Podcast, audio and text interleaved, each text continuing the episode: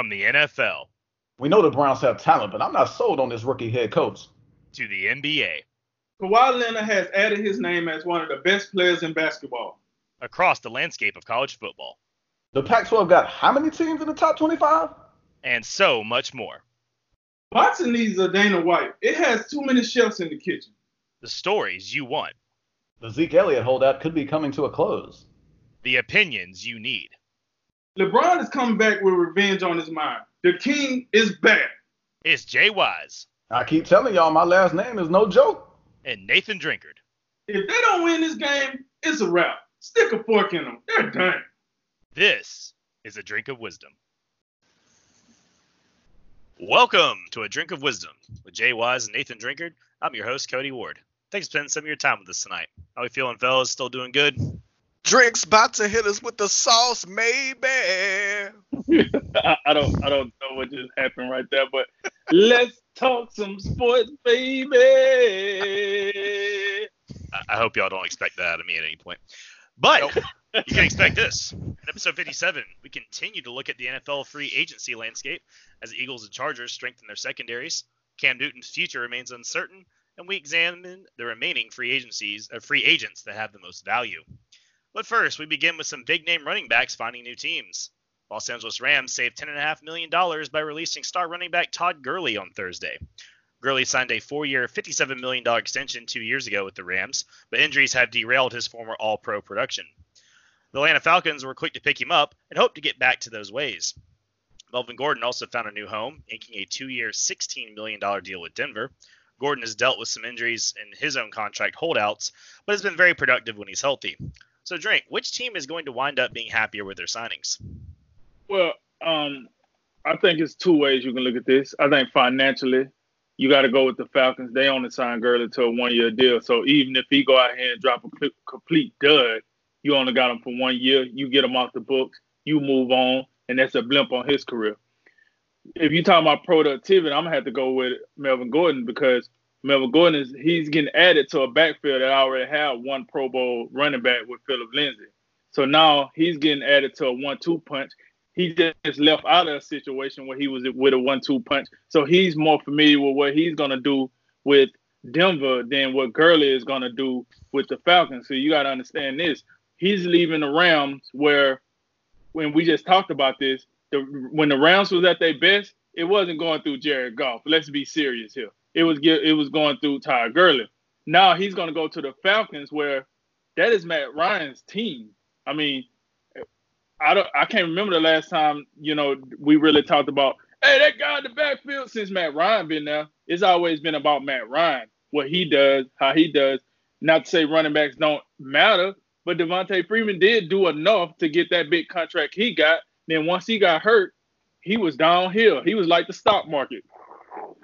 So, you know, I, we and we still trying to figure out what happened to him, right? We like, eh, yo, you remember Devonta Freeman when he was good, and now he's like not good, and it just happened so fast. We don't know the coronavirus. So now here comes Ty Gurley. He coming into the situation. Now, with that said, I know people say, well, Ty Gurley's so talented, he will be the best running back Matt Ryan has ever played with. If you add, you know, if you're talking about the guy, the previous guys, but people tend to forget why Ty Gurley got cut two years after signing a four-year deal. He has problem, folks. You got to look at that knee. You got to look at that ankle.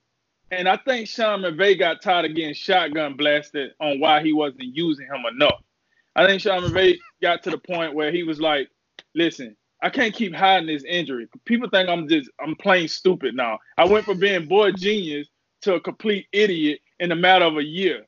They, the people don't know what's going on with me, and I, I just I'm not feeling this no more. So he went up to the, you know, the uh, GMO Les Snead said, listen, something got to happen, man. You want to you want to get them on out of here? What? What, what, what we doing here? What we doing?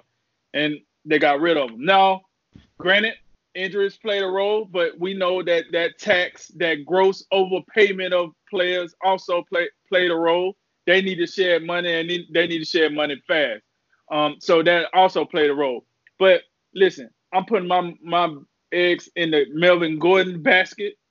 more than the Todd Gurley basket. I think Melvin Gordon is going to be an outstanding piece for uh, the Broncos. I think the Broncos are going to get a lot of use out of him. And I would say this with Melvin Gordon back there, now you can use Philip Lindsay in different manners. You don't just got to run him straight up and down. Now you can pass the ball to him more out of the backfield because from what I've seen from the young fella, he's a pretty hell of a good pass catcher too.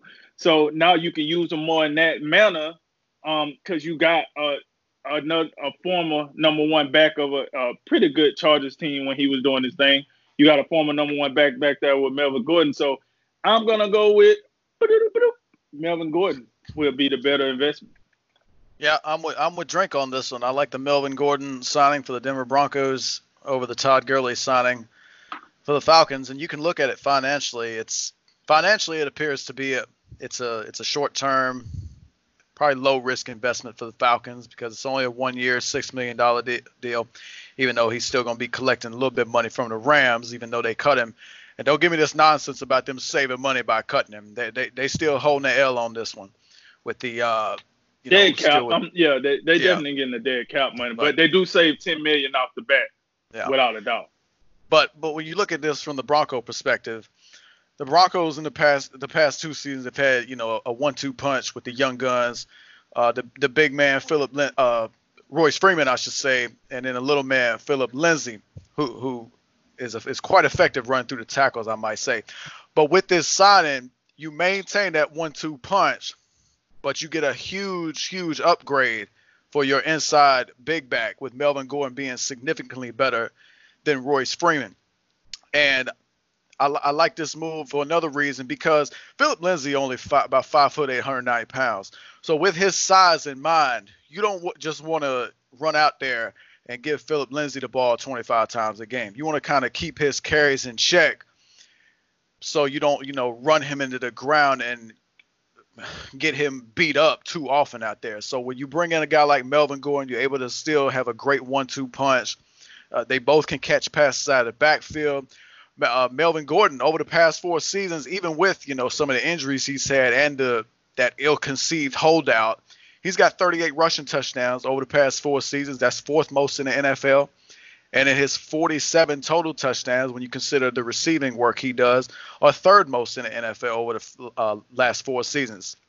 So you got to like what he does with his versatility. I think you would like to see a bit more consistency uh, from Melvin Gordon. He's only averaged more than four yards to carry one time in his career.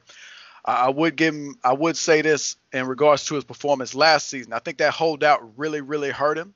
I think the Los Angeles Chargers. That I think, and I think some people around the league, uh, they really think Austin Ekeler is a better running back than Melvin Gordon.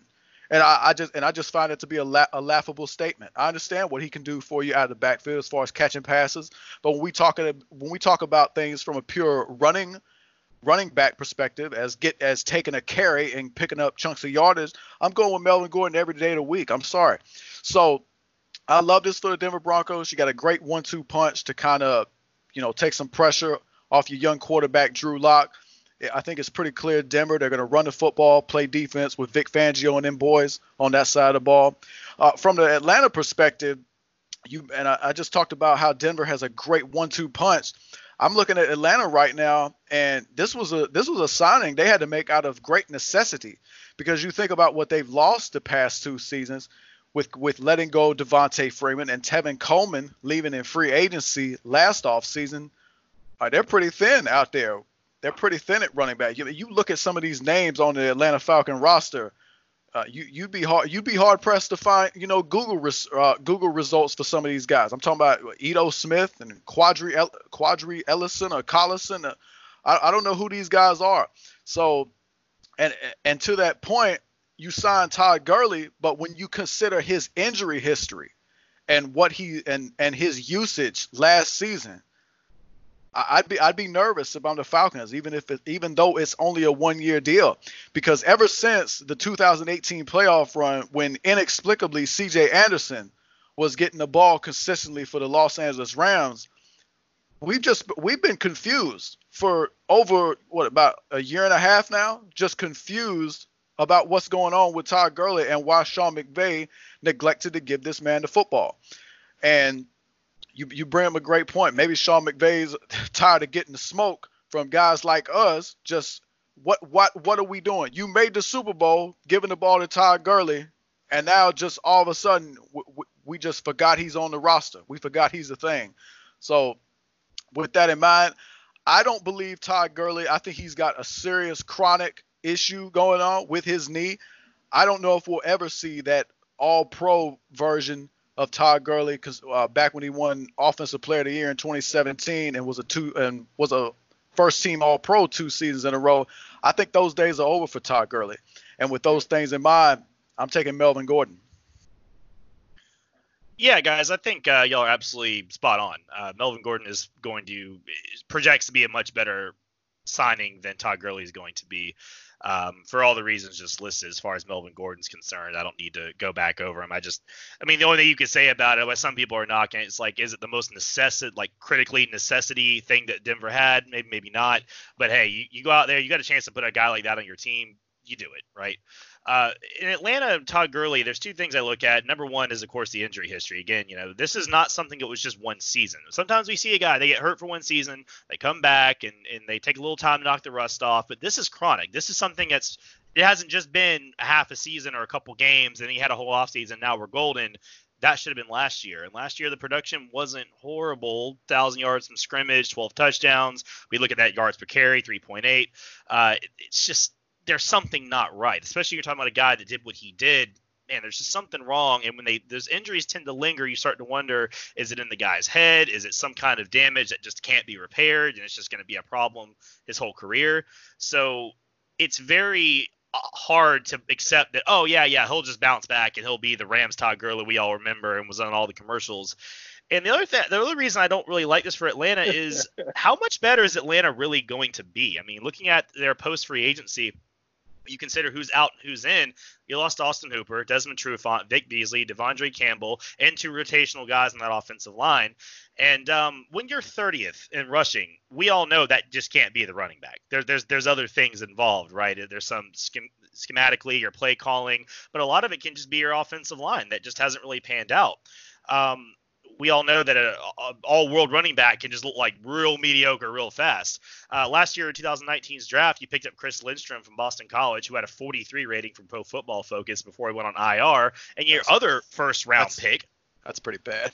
it, it is, yeah. And then he went on IR, so there could have been an injury there. But then also you picked Kaleb McGary in the first round. You had two first round picks. You picked two offensive linemen. McGarry was 34 out of 38 starting right tackles last season, and now you've lost depth on top of that. So you're relying on these second year guys with limited experience and injury histories to come back and be better without any other big moves in free agency to combat it. And then, oh, let's throw in it on top of that. By the way, you're on this win now mandate with Dan Quinn and company. This like, oh, well, last year we're writing you off on the taxes, but you're not doing that again. And I assume, unlike some teams, they actually mean that when the front office says that. So if that's the case, you got a win now team who lost a bunch of talent, who doesn't have a great offensive line, and now Todd Gurley's got to come in there and be this dude I don't know. Uh, that's a that's a whole lot of pressure. So yeah, I, I got to agree with y'all. I think Melvin Gordon's definitely gonna have the better run here of these two players. And, and one thing I forgot to hit on when I was talking was the level of competition. You got to understand Atlanta to be in the better of the two divisions at this point. I think um, you're to need Melvin Gordon a lot. I mean, you're to need Todd Gurley a lot more in that uh, NFC South um, than you would need Melvin Gordon in the AFC West. Not saying AFC West is garbage. I'm not saying they're bums, but we just seen what the Bucks did. We know what the Saints is gonna do. And you know, Carolina might make a little noise down there too, because they got a guy, you know, you might have heard on Christian McCaffrey. So that division is, is gonna be a lot tough, a lot tougher than what Melvin Gordon might deal with. And like we said, he has a co-partner in that backfield where you won't have to rely on him to do as much as you probably gonna need out of Gurley. No, I I agree with that 100%. When you look at what the Bucks have done, and we know that how potent the Saints are going to be year in and year out. At this point, you would probably just go into preseason, say the Falcons are the third best team, which that's probably not going to get you in the playoffs, considering you only get two wild card spots. And we know the NFC West is going to be tough, and you still got the Vikings and Packers to contend with in the NFC North. Whereas out in Denver, we know we know what the Chiefs are going to do uh, you know, they just owning the AFC West right now. But the Chargers and Raiders, I'm not sold on either one of those teams Y'all not sold on either one of those teams. So Denver should have a reasonable chance to really compete for a wild card spot this year. And oh, by the way, to just you know circle back to the original question, if you'd asked us two, if you'd asked us this question two years ago, it would have been absolutely laughable and blasphemous Yeah. to choose I- to choose Melvin Gordon over Todd Gurley. But that's where we're at. True. Things change. Change in a hurry. Well, the running backs were the only guys running off the new teams. Quarterbacks Darius Slay and Chris Harris Jr. found new homes this week.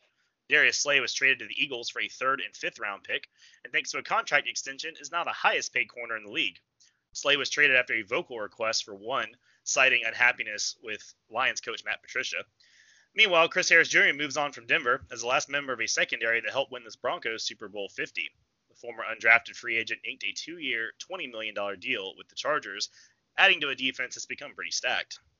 All right, Jay, which of these corners will provide more value to their team? Well, first of all, I got to say, um, it, it's it's a sad day when Chris Harris leaves the Mile High City. Um, you guys know I got great love for this guy, undrafted out of University of Kansas in 2011, and made himself into you know one of the best cornerbacks in this league, and perhaps one of the most underrated uh, of this decade. I think he the best slot cornerback in the league, bar none. Right? Yeah, I'd agree with that. And uh, you just consider what he's done with his career, and and last year, considering the injuries the Denver Broncos dealt with in their secondary, he showed he can do more than just play the slot. He can play outside as well. Although you know, in it, the the best his best attribute is probably playing in the slot. That's probably where he's most comfortable and can really do a lot of damage. But I'm not going with Chris Harris in this scenario. I'm going with Jer- Darius Slay. And in in regards to what you said in the lead in, I'm not going to be mad at nobody, especially somebody like Darius Slay for having problems and issues with Matt Patricia. Because let's be honest, we know the only reason Matt Patricia walking around with a head coaching job is because he one of them dudes that worked for Bill Belichick, hanging out, coaching that defense, got a pencil in his ear with laminated sheets out there, and just that, that that's just how people get get these jobs. We see it. We see it with Bill O'Brien down there in Houston. We talked about him uh, a couple days ago. So I'm not mad at Darius Slay for that. And when when I consider him moving on to Philadelphia, and now he's going to work for his old head coach that drafted him, and Jim Schwartz, who's a defensive coordinator coordinator over there in Philadelphia. I think that's uh, I think that's incentive for us to see the best of Darius Slay in the upcoming season. And oh, by the way, you know we've talked about this plenty of times. That Philadelphia Eagles secondary last year, the year before, has been god awful.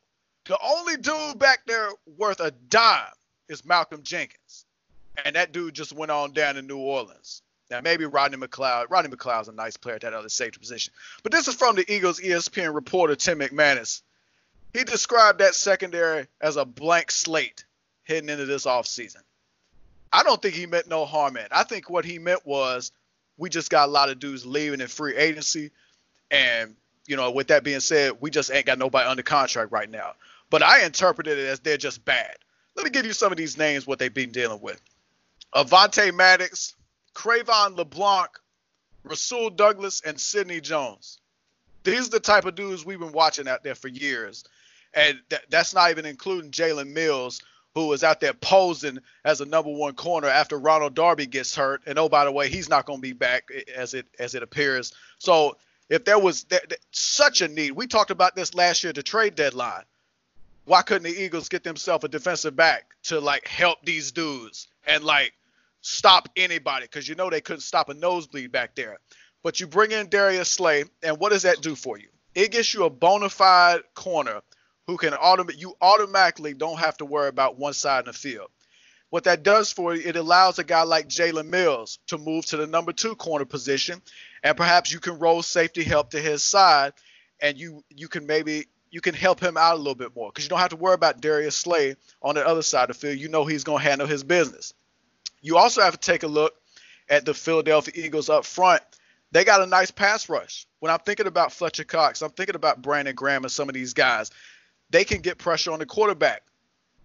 I don't think the Lions for years now. I mean, I I don't see the Lions amongst the league leaders in sacks uh, ever. So could that perhaps put more pressure on your secondary? I think it does. And that, that's a testament to how productive and excellent Darius Slay was in his time in Detroit. So now with a with a good pass rush, that's going to help Darius Slay even more. So what I'm looking with this question, the combination of Jim Schwartz, the combination of the need that the Philadelphia Eagles had at this position, and that pass rush assisting the back end of that defense, it's Darius Slay for me. I'll take him. I'll give him a slight edge over Chris Harris. so when when we talk about this, it, it's certain cities that I think about in NFL where I'm just like, nobody wants to go there. Buffalo is the first one that comes to my mind. Detroit, cities like this. And the reason I bring it up is Darius Darius Slay. Disrespect to Chris Harris. you heard what I just said. I, I can tell you right now, whether you want to say it or not, I think Chris Harris has been the best slot receiver in the NFL for years. I mean, when he gets in that slot position, he's gonna shut whoever he's playing down. And I'm to give him that. But here's the deal: Darius Slay been just the one of the best cornerbacks in the NFL for years. And the reason people have overlooked him, the reason people have, you know, probably haven't gave him the respect that he deserved is because he plays in Detroit. Like no one, no one takes Detroit serious. Like, all right, man, the Motor City, like who cares? I remember vividly watching a Pro Bowl practice years ago where he's going back and forth. I want to say it was DeAndre Hopkins. I'm really confident with DeAndre Hopkins. He's going back and forth. They talking smack, and Darius Slay says that he was like, "Hey, if I play in like Dallas, if I played in Green Bay or something, I get the respect I deserve. But I play down in Detroit, so guys tend to forget about me or the fans don't know who I am because I play in this blanket, you know, franchise. So I'm happy for him. He finally gets to go over to a franchise where we know who the players are over there at the Eagles, even if they don't perform, you know, Nelson Agholor dropping babies. But either way, if he's going to a franchise where he can, you know, um, build his brand, expand his brand, be one of the better players on defense. And God knows you didn't said this. They need it. They need all the help they can get in that secondary. I mean, they couldn't stop nobody with that secondary. Neither I think they tried. Now that I think about it, I don't know if they really tried or not. But neither here nor there, you know, they need all the help they can get. And I, you know, I'm happy for Darius Slay. I'm glad he's going back there to help that putrid defense. I'm not going to beat them up anymore. It is what it is. And listen, we knew when when AJ Bouye got traded from Jacksonville to Denver. We the writing was on the wall. You said it. We knew Chris Harris was heading on out of town. Um, I, I, I do look at this as a opportunity that maybe he can make a bigger name for himself now. He can go over there to the Chargers. And it, listen, that defense on the back end could use some help to help, um, you know, Derwin James back there or whatnot. So it's not like he's going to some ready-made hey, just add water and stick it in the microwave defense here. He's gonna have to put in some work, but I think it will help him be give him that household name as an overall cornerback than just a slot cornerback as I look at him as. It will give him a chance to get give him the overall product. But yeah, man, I'm taking Darius Slay all day and two times on Sunday. Hmm. Yeah, for this one, guys, I mean, I would say it's pretty close to a tie but I, I, would say that yeah, definitely Darius Slay is a guy that is more needed by their team. Uh, I, I, think Jay's absolutely right with that. Um, you're, you're, talking about a guy again. I mean, those injuries were were bad, and we saw some dudes doing things they should never be doing in that Philadelphia secondary because they were on TV a lot. I mean, these were they had a lot of national games because of that crazy dumpster fire playoff race uh, uh where they had this like a snail race or something. It was just it was horrible, you know. Oh. And um, but yeah, that whole secondary, they got forced into all this zone coverage and, and whatnot. With you know, Jim Schwartz had to just he had to just rip all the paper off the wall and, and, make it up as he went because there was no one out there.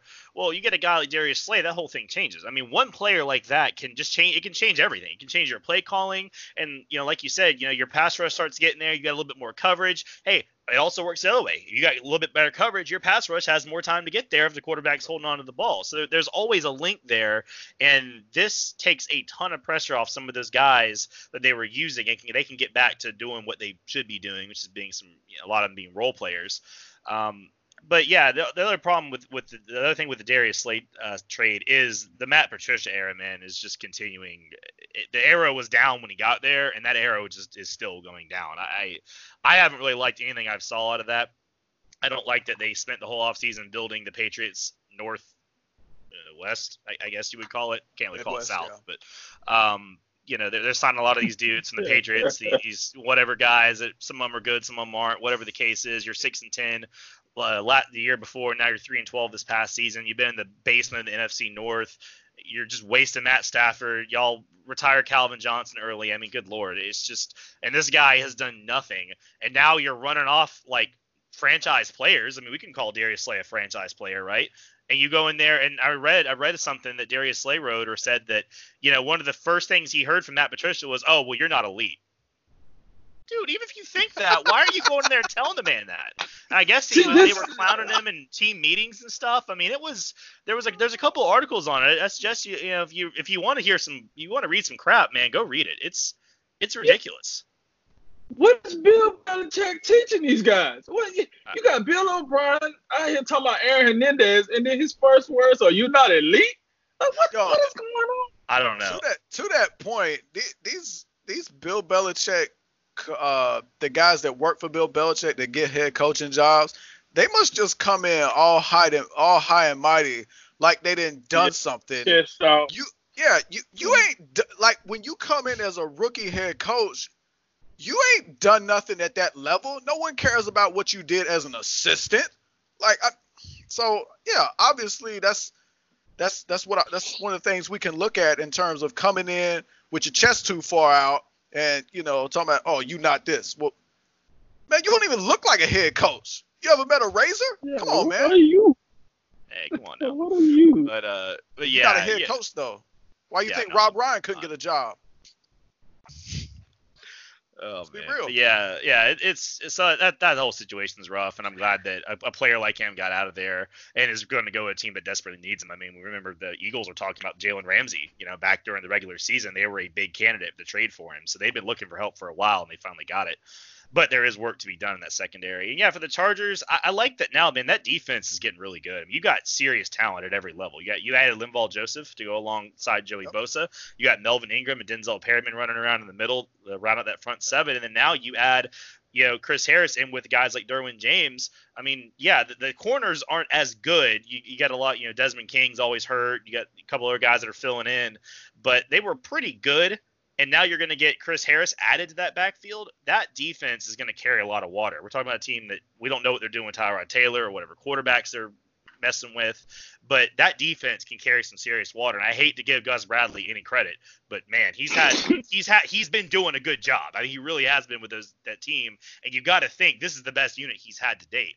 So if you're looking, for, if you're a Chargers fan, you got to think that that defense they're ready to carry some water, and Chris Harris is going to be a big part of it uh, going into yeah, and uh, yeah, and to that point, I, I, really like what they're building out there as far as that defense. And to to the original question, I, I wouldn't say I, I don't look at Darius Slay especially defensively, as a better player than Chris Harris. I think what, what you said in your opening that it's probably about a tie, and I probably at this stage would give a slight edge to Chris Harris.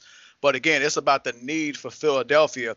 And one guy we haven't brought up was uh, Casey Hayward for the Los Angeles Chargers, who year a year ago he was all pro, led the league in interceptions. So he's another guy we can't forget about.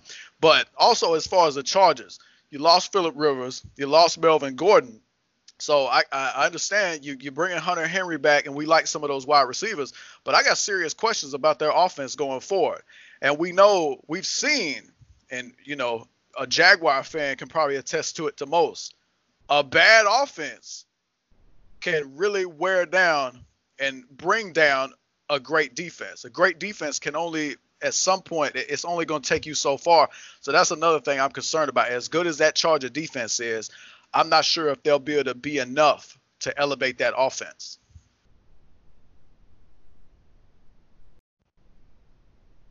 All right, fellas, let's move on to some guys that don't have homes yet. Starting with two big name quarterbacks. Cam Newton's camp has been exploring trade options for the 30 year old former MVP. So far, not much has materialized, and the Panthers could release Newton soon, avoiding his $21 million cap hit this year. Another guy to look for looking for work is no other than famous Jameis Winston, after being ran out of town by Tom Brady in Tampa. Former first overall pick is off a 5,033 touchdown, 30 interception season, but hasn't received much in the way of starting job offers. So let's go ahead and start with Cam Drink. What what team do you see Cam playing for in 2020? Woo! I'm gonna need a sip of my drink for this one. Hold on. All right. Here's the deal.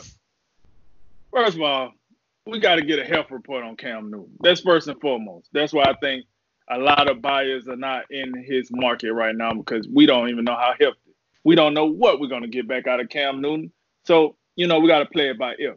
But let's say tomorrow they say he's all clear, good to go, ready to resume. Well, you know, forgot about the coronavirus, but you, you know what I mean. Let's get this ball rolling. So I'm, the top three teams I see out here: the Raiders, the Chargers, the Patriots. Those are teams that kind of in the market looking for somebody. Um, and, and yes, I do know the Chargers said Tyrod Taylor is going to take them in the future, but yeah, let's be whatever. serious here. We, are talking about a team that said they were keeping Cam, so yeah, well, we knew that was garbage. Well, this the line season, so we know every franchise gonna lie about something. You know what I mean? We just got to find out what it is. Whether it's free agency, draft pick, something, they're gonna lie about something. But here's the deal. Um, I do think that it's a high possibility that he do go to the Chargers. Let me tell you why. We just talked about all the guys that left the Chargers. My biggest thing with the Chargers is this: they need to sell tickets. And Tyrod Taylor ain't selling you no tickets. I'm sorry to tell you, he ain't selling you no tickets. Now you did a good thing by going out there and getting the previously mentioned Darius Slay for your defense. That's good to go. You made the defense better. We like that. But you mean you mean you mean Chris Harris, right? Oh, that, sorry, Chris Harris. They got you, they got me. Anyway, so you need somebody that's on the offense since for some reason you couldn't get Tom Brady. I don't know why you let Tom Brady go to Tampa Bay. You couldn't bring him in. That would have been a solidified ticket seller for you. Probably would have sold the game out for you. The next best thing I think that's out there now is Cam Newton. He was once the guy. He was an MVP. Um, I don't get carried away with Cam Newton though, because Cam Newton only had one good season. You take that one season out of the rest of his career, he was average, mediocre at best. People like to hype up Cam Newton because of that MVP season. Take that MVP season out and give me them numbers. Holla at your boy on them numbers. It, it, he ain't as spectacular as people like to make him look. With that said, though, I do think he can he can compel the Chargers up a little bit to making them more interesting as a team because he does bring you elements that let's say the Chargers ain't had in quite a while because Philip Rivers wasn't running anywhere. So you get you you get the dual threat. You get this big old quarterback that's about the size of most linebackers. You get them back there. Now you saying, hey Austin, I know you can't see over me, but I need you to like move over to the side a little bit so you can see what's going on. Need you to read your block assignments. And now you got your little something going on in the backfield. Um, he's used to throwing a taller quarterback, so he'll benefit Mike Williams very, very well over there when throwing it down the field to a taller quarterback. And then he got Keenan Allen. I think the pieces with Hunter Henry, the pieces could be good. That's a place I see him going, but I'd have been wrong about all these dudes. Like I thought Philip Rivers was to be on the couch. I thought Tom Brady was to go to the Chargers. Um, so you know, I'm just gonna throw that out there that I've been missing left and right. I'm like that field goal kick in the XFL. Just come talk to me when I'm wrong. So I don't know, man. I that that's my pick. I'm, I'm gonna go with Cam Newton. Um, but until I hear a health report, I'm not even sold on him going anywhere. To be honest with you. So yeah, that's how I look at that. Yeah, the the health is obviously the wild card in all this, and again, is seeing how uh, we we talked about you know the the Matt Rhule comments about Cam Newton, you know, what weeks ago, a month ago or so, and I think I think we all saw right through those. So it's safe to say we, we got to take any word that we get from the Panthers in regards to Cam Newton, you know, with a grain of salt. But when you look when you look at the landscape of the NFL, it really only appears that there are two teams right now with like legitimate quarterback openings. And that would be the Chargers and the Patriots. So I think those are two great places to start. And I'm on the other end of this one. I, li- I like the Patriots here. And the reason the reason why is I'm looking at a guy, Bill Belichick. I, I can't I, I just can't foresee any scenario on earth to where Jarrett Stidham is taking snaps week one. I gotta believe Bill Belichick is gonna do something. And I mean, the Patriots ain't one of these teams picking high in the first round ever. So it ain't it ain't gonna come from the draft, at least not, you know, those high profile surefire dudes, or so we think. It's not gonna be Burrow, it's not gonna be your Burrows or your Tuas. So that's gonna cut down on some of your options and it's gonna be a little bit more risky. But I'm looking at Cam Newton. I, I think that would be really tempting if I'm Bill Belichick. I mean, you, you mentioned, yeah, a lot of Cam Newton, the the hype that comes around him and the allure, is primarily due to one season. But that one season was out, absolutely outstanding, and within one game of being of being Super Bowl champions, and we can't forget before the injury in 2018 he was having a he was having a very good season. He was completing a career high in, in passes by 68%, 24 touchdowns and 13 interceptions. And one of the things I've said with Cam Newton as he ages, one of the things I was looking at was his ability to throw the football more consistently from the pocket because as he ages and all and you just add up all the hits he's taken in his career, you got to believe that all that great athleticism and his ability to run the football in between the tackles that's one of those things you'd like to see him cut down on those attempts and be and do more of his work from the pocket. That's what I saw in 2018. Now, it's a it's a big if, but if we can if we can notice he he's healthy and pending health, I gotta believe this is something Bill Belichick would be interested in because you know you know what the narrative is. It's it's a, and it's a two way narrative. Who can who can have success without the other? Can Bill get it done without TB12, or can TB12 get it done without Bill? That's what we all waiting to see.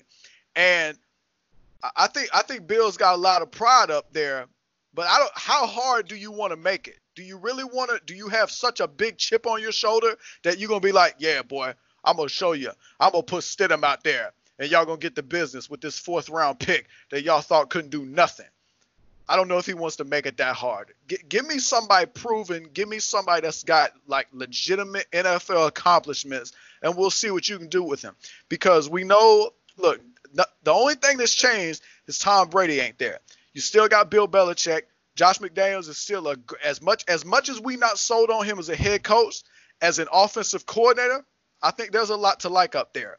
So with all those things in mind, I, I like Cam Newton being a Patriot. I don't know. I don't know if I see it happening, but that's what I would do if I was a Patriots. Hold on, Cody. Let me get a little pushback. So you think you telling me now that Bill Belichick wants this Cam Newton ego to come up there, Mister? I worry about my wardrobe more than what the game plan of Sunday's, you know, next opponent. He wants that on his team. I just, I don't, I don't think so. I don't and think Bill, he ready for all that and, and that's why I said I don't know if it happens because there there may be some like there may be an issue of fit. Cam Newton may not fit the Patriot way, but all, all those wardrobe things and like post game press conference, don't you think that's a little overblown? Like I, I, don't see that as such a big issue. I don't see it as a Odell Beckham, Jarvis Landry can't figure out what shoes they want to wear, and it's like actually a big deal. I mean, Cam Newton coming out there in the press conference looking like looking like one of them, you know, old women going to church or whatever. It just it's just more of a joke to me. I don't see it as a legit big deal, but but that is. I do think he. I think he spends a lot of time on that though. I do that, think that he spends be. more time than the average player. You know, working out here looking like a supervillain or something. Like he, I, and I don't think Bill is gonna have the patience to deal with that because he wants you in the book. He wants you in the game plan and you sitting there like I don't care what you're gonna wear to the game, man. I don't care about your hair. Don't come with that lethargic attitude because you know Cam Newton emotions is like a roller coaster. When they win, he's good. When they lose, he's oh, I don't feel like Yeah. playing this game. This game ain't fun no more. Blah blah blah. And I just don't, I just don't see Bill saying, okay, yeah, I like this. I like, I want to deal with that. You know what I mean? See, that's that's a see that's a that's a dangerous that's a dangerous argument though because we know if there's anybody that takes some risk on some dudes, it's the New England Patriots. We've seen That's it. So That's a fact. so I mean, we, we just we just talked about it Wednesday. Good old Bill O'Brien was bringing one of much one of the most notorious of them all, and hey, Bill brought him in. So hey, I I, I agree. Hey, in the end, I do agree with you. It may not be a good fit as far as Bill is concerned, but it is the best option that's available. And we've seen we have seen guys come in and embody that Patriot way, fit right in. And I think Cam Newton is capable of doing that. The only question I got is his health. Yeah, I, I would tend to agree. I, I I can't believe there's not more of a market for him. I mean, Drink, you are right. Outside of that one year, the stats are they're not amazing. You get about 30, 3,500 yards out of him. You get about 25 touchdowns or so, and you get about 13, 15 picks. I mean, it's, it's not, but it's consistent. That's what I like about it is you know what you're getting every year. I mean, this guy was consistent. He was he was really solid when it came to start. He hardly missed games. I mean, if he did, it was a game or two here and there. The dude was durable. He put up good numbers, and that's you know surprising considering the, the brand of football he plays. And I don't know, it just feels like the league has almost moved on from him. I know how like quarterbacks get get this flavor of the month or the year of oh this year it's sell your stock on pocket passes. We're buying Lamar Jackson, and then next year it's gonna be oh we're selling Lamar Jackson. We're buying this. Like it just it seems like we get so caught up in the narrative of it.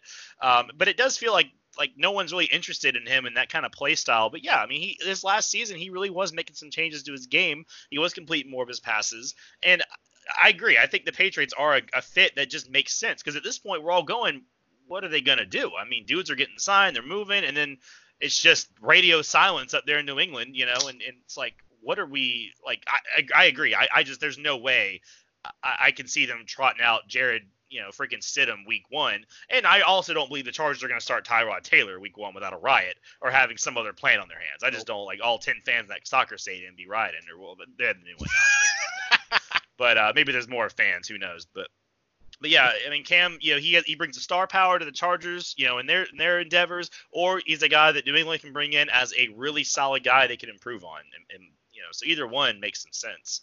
Uh, I want to get y'all's thoughts on Jameis Winston too, real quick. Uh, start with you, Jay. You think, oh, Mr. 30 for 30 is going to start in 2020, or is he going to be uh, backup? Hey, just just one point to add on what you said about Cam Newton and his passing statistics.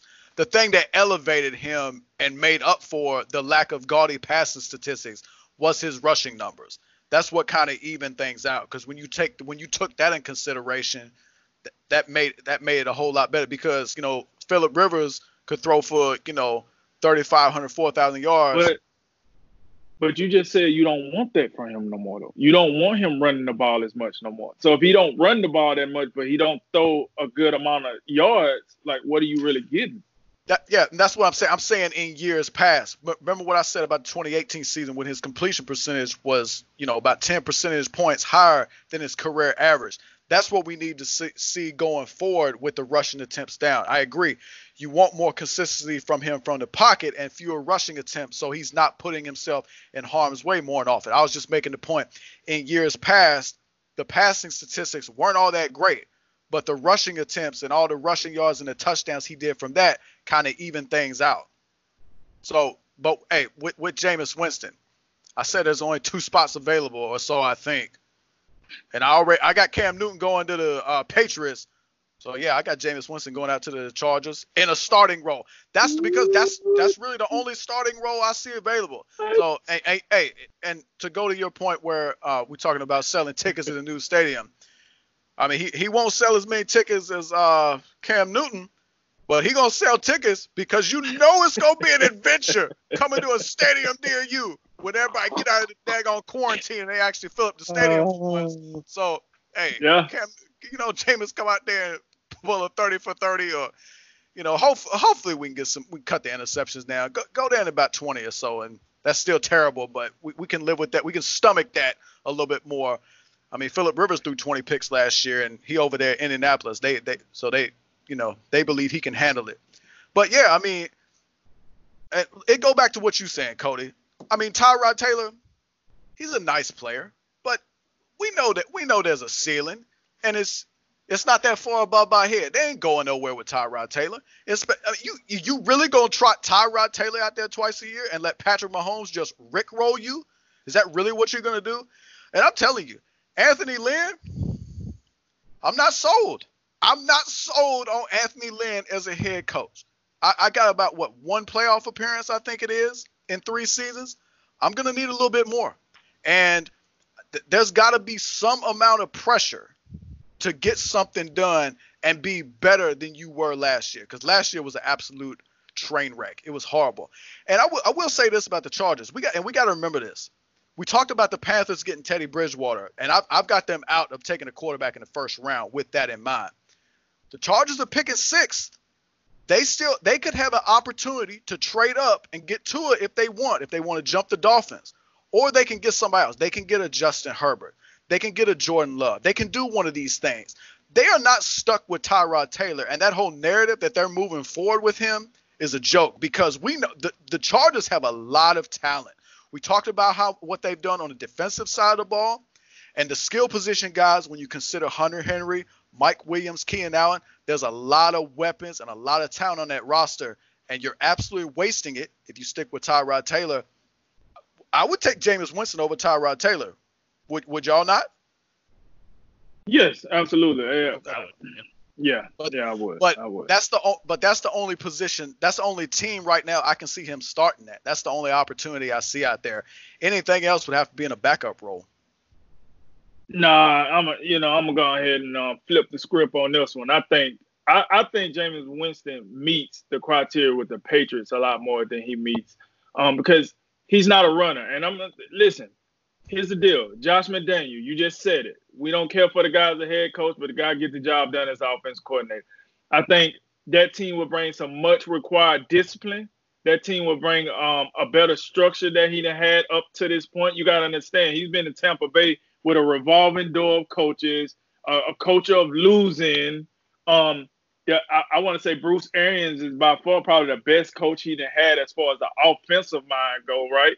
And then Byron Leftwich, that connection. Well, I think he goes down to well, he goes up to New England. He gets he links up with Josh McDaniels. Josh McDaniels hit him with a little sauce, sprinkling him with a little, you know, little this, a little that. You can do this, you can do that. This will make you better. My only problem is he don't have weapons if he goes to New England, and that's one thing you have to look at. But I do think he can be a better quarterback, or overall quarterback, if he goes to New England, because they're going to give him the tangibles that we don't think about until it's too late. Like Baker Mayfield, for example, we didn't think about his lack of leadership or his immaturity all that much because we seen the way he finished the season before, and we just figured all this talent and the way he finished the season. Oh man, I mean Freddie Kitchens is unproven, but man, with all this talent, why do you need that? And then we seen it um, front page that we like, man, what's wrong with Baker Mayfield? Why he doing all this? He talking too much. Why he saying all this? Why he doing it? His lack of maturity came forefront. His, you know, his lack of decision making forefront. And then what we start, well, I'll say what majority of media started saying then was they need a grown up. They need a adult. Now Kevin Stefanski in there, we, we're to see if he's the guy to make it happen. But that matters. And when you have a young, immature quarterback, listen, Jameis Winston is known more for what he did off the field than what he did on the field. Let's just be serious. Let's call it what we call it. If you want to talk about all the crap he pulled in college, then you want to talk about the whole Uber driver incident while he was suspended for like the first four to six games a season ago. Like the guy, his maturity um, is not where it needs to be. You need a coach to rein him in. He has the ability. He has the talent. You just need somebody to mold him and say, "Listen, young fella, if you want to be better, if you really want to get through in this game, you got to sit your butt down and listen. You got to take this a little more serious. When you ain't coming here with that bull crap. And I think New England is the franchise for them. The Chargers, no, they're too worried about why the why in the world did we even leave San Diego? That's what the Chargers doing right now. Why in the world people don't not even coming to our game? So you don't want to take them to that little cluster. You want to bring them over to New England, put them in the system, and see what you can make out of them.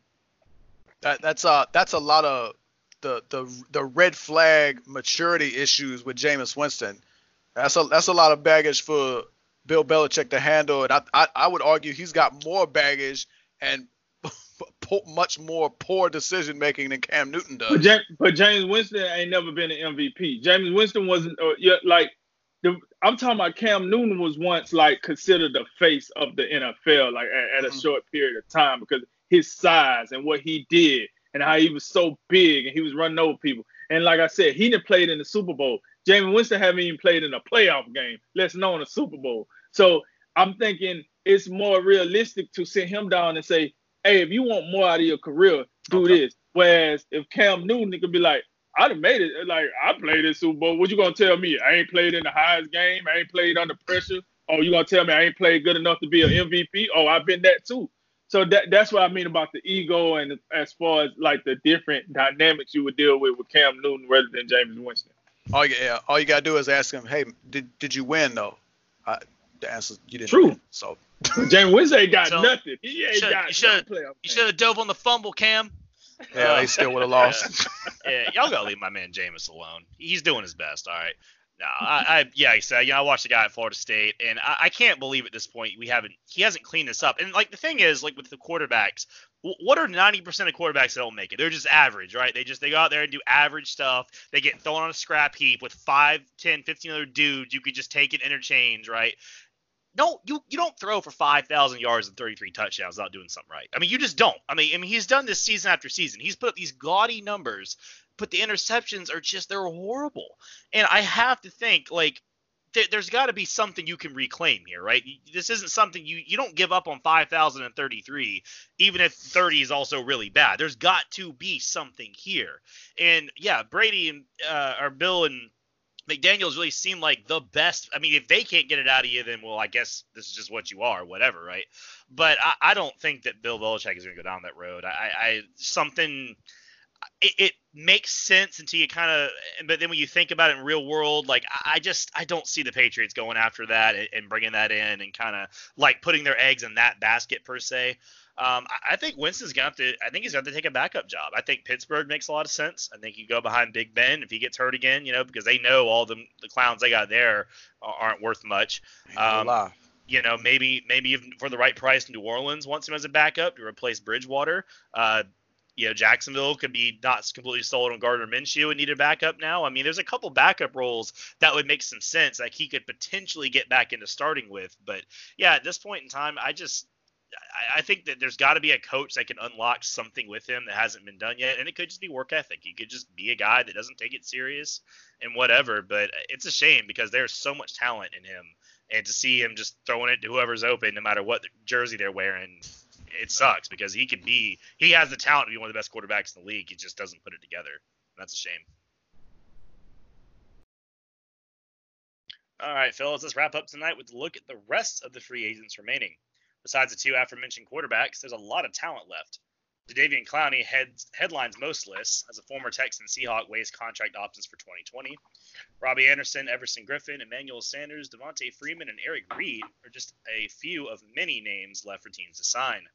So, Jay, of these guys remaining, who's the most surprising to see still around, and is there a diamond in the rough out there? Yeah, the most obvious has got to be Jadeveon Clowney. And uh, it, has got to be a case of the market just not being what he thought it was going to be. And some of it's some of it's got to be just when you look at pass rushes, you know, the obvious statistic you're going to look at is sacks. And he only had three of them last year, which is just outrageous when you think about it. But really, the only game I'm looking at last season where I really think Clowney put his stamp on the game was that that prime time. It was a Monday night game against uh, yeah. the San Francisco 49ers, 49ers and he yeah. and he completely he was a game wrecker in that game. And it's just one of those situations where the consistency just doesn't appear to be there, and that could be a reason that he's still on the market. But I mean, the talent is undeniable, and when you saw what he did in that game, because at the time the 49ers had not lost a game yet and this is a team that ended up making it to a Super Bowl, and they were dominant for much of the season. And Jadeveon Clowney made, I mean, the 49ers got some good offensive linemen, and he was toying with them all night. So that, that is, that's absolutely surprising, and well, he, he's going to get signed eventually, but I guess it just won't be for the money. Uh, he wants. I, I'm looking at Emmanuel Sanders. Uh, when you talk about diamonds in the rough, I know he's 33 years of age, but if Jimmy Garoppolo makes one more throw in the Super Bowl, we could be having a different discussion and singing a different tune. And that was Sanders running that deep route right down the middle of the field that Garoppolo missed him on. And uh, yeah, you know, he looked pretty good to me. I know he came off an Achilles injury uh, the season before last, but Denver let him go. They traded him to San Francisco. That to me, that was the big trade that really, really took that offense to the next level. And it appears to me, I think he's got a lot of football left.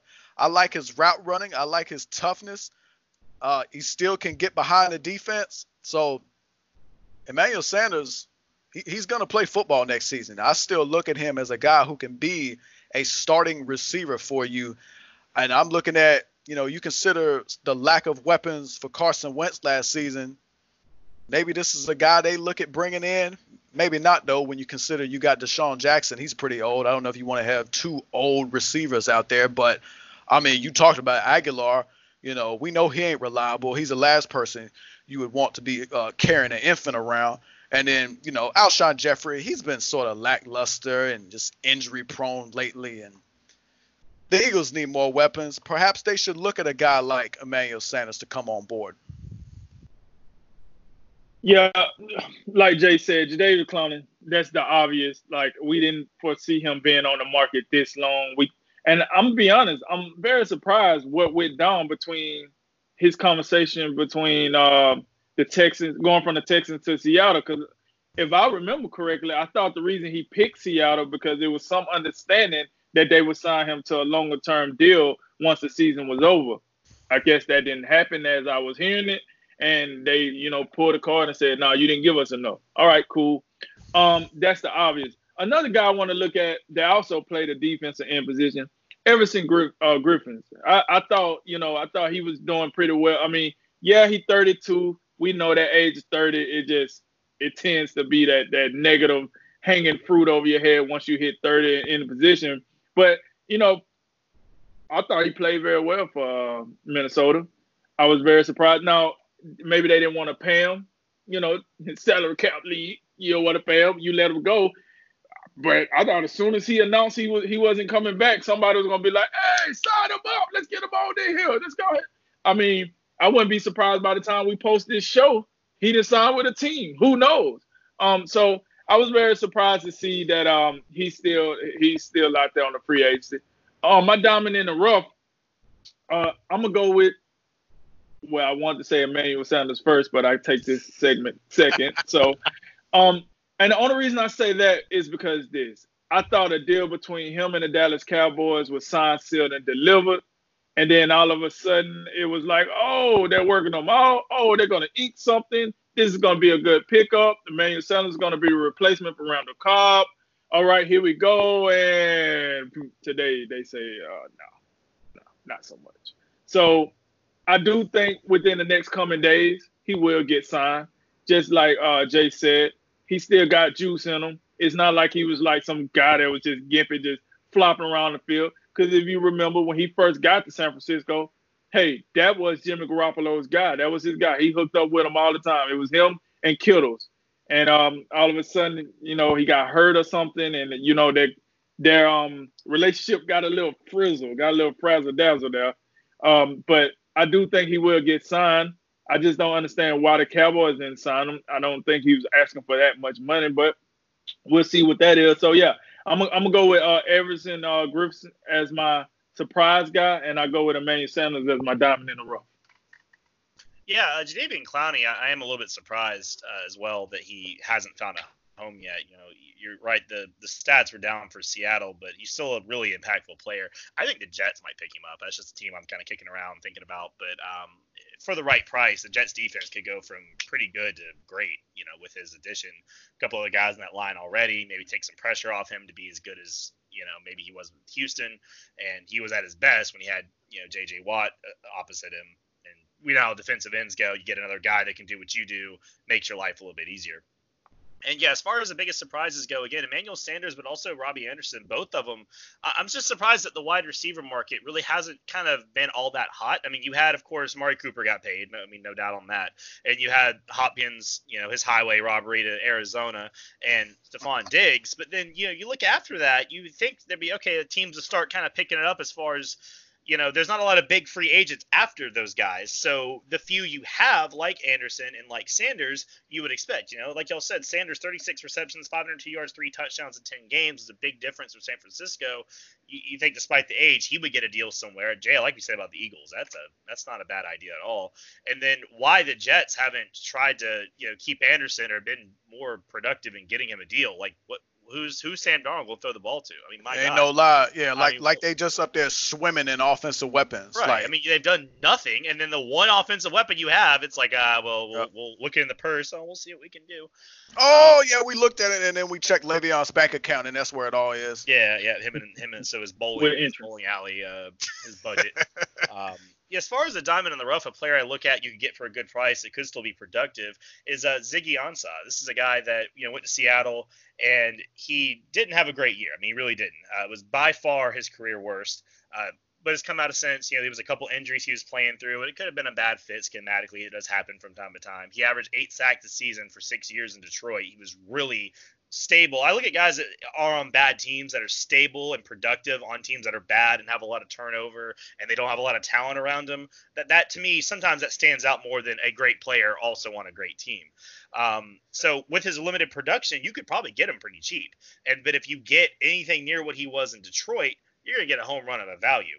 So teams like the Vikings, who just lost Griffen, among others, like Linval Joseph, or maybe even the Giants, who I know have been looking at pass rush help, but they don't want to spend the money. Those are two teams that you think, hey, this is gonna be a guy that could fit well and be productive for your team. So yeah, overall this list is there's, there's a few surprises on it. So there's plenty more free agency to go.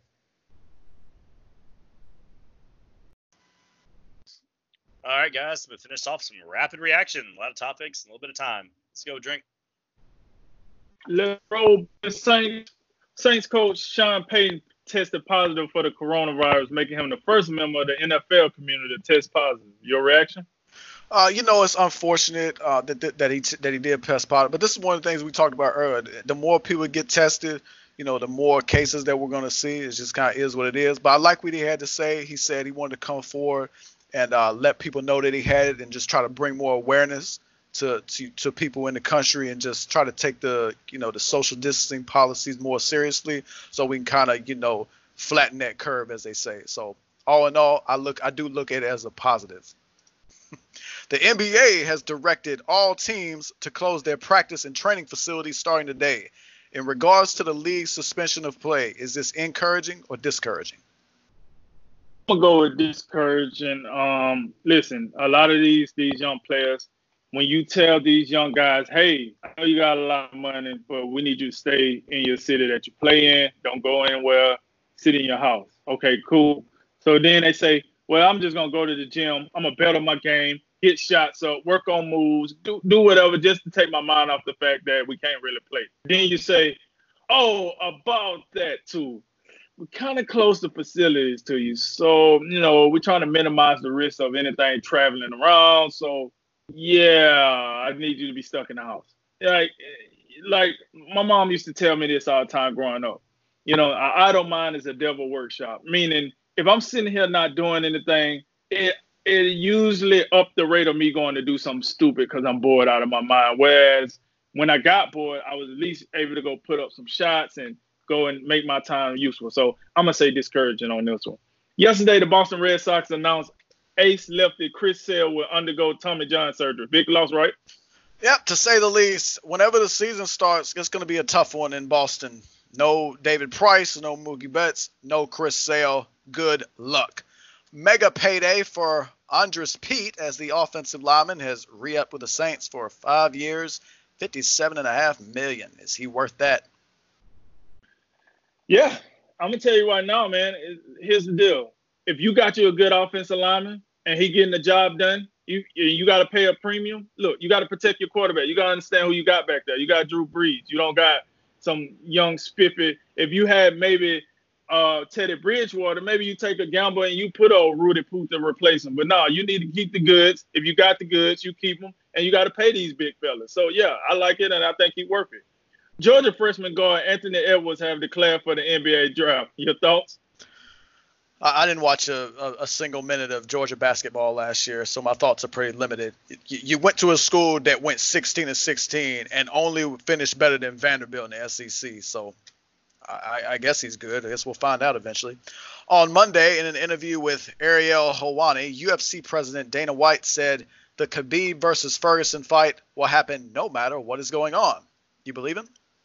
Absolutely. This fight has a lot riding on it. You had a fight this big since Khabib and Conor McGregor, and you best believe when that fight roll around, if the coronavirus still here for that, he gonna make that one happen too. I mean, hey, we might have to fight it on the moon or something, but we're gonna make this happen. So yeah, I definitely believe him. It's gonna go down, baby. Colorado's Rockies manager Bud Black is open to playing double headers on a regular basis once the regular season gets underway. You agree with this idea? Uh, it makes sense in theory, but double headers traditionally are reserved for those times where you have rainouts. You have a rainout on Sunday, you come back Monday and play two games. So when you consider you're still going to have those rainouts at some point, and double hitters can stre- can uh, stress your pitching staff really quick. So I- am not sure that this will happen. And what probably should end up happening is the season's just going to have to be shortened depending on whenever it does get underway. All American teams were announced in college basketball today. First team includes Dayton's Obi Toppin, Iowa's Luka Garza, Marquette's Marcus Howard, Seton Hall's Myles Powell, and Oregon's Payton Pritchard. You agree with these selections? Yeah, at this point, yeah. I mean, what are we gonna do? Go change them? Season over. Hey, yeah, it is what it is. I, these guys did enough. I mean, honestly, it just gave me like a pretty, eh, like feel to it because I just felt like we didn't get to see everybody at max capacity because of you know what's going on. So it is what it is. The Steelers have signed tight end Eric Ebron to a two-year, twelve million dollar deal. Good move. Oh, you said, yeah, Jimmy Graham got two years, sixteen mil, right? Yeah, this slam dunk. It, it, it, look, if Jimmy Graham can get 16 mil, you can pay Ebron 12 mil. yeah, that's what all tight end deals will be judged on what Jimmy Graham got. So yeah, slam dunk. Good job, Pittsburgh. Last one on Tuesday, news surfaced that a trilogy fight between Canelo Alvarez and Triple G has been agreed upon. Do you see this fight being fought at 160 or 168 pounds? Yeah, they're still deciding where they want to fight, but I, it's very hard for me to see this fight getting fought at 168. Um, I think the only reason 168 is a possibility because uh, recently uh, Canelo did fight at that weight. He won a title at that weight. But let's be real here. I think he just did that because you know he'd be on the cherry picking tour, and he went and cherry picked him old softy up there and went, won the title and then gave it back and kept it rolling. And plus, the first two fights was at 160, so why would you change the third one? Do it at 160. All right, well, today's drink of wisdom. I'm Cody Ward. I'm Jay Wise. And I'm Nathan Drinker. And remember, make tomorrow better than today and make today better than yesterday. And you know what we gonna do? we gonna holler at you until next time baby.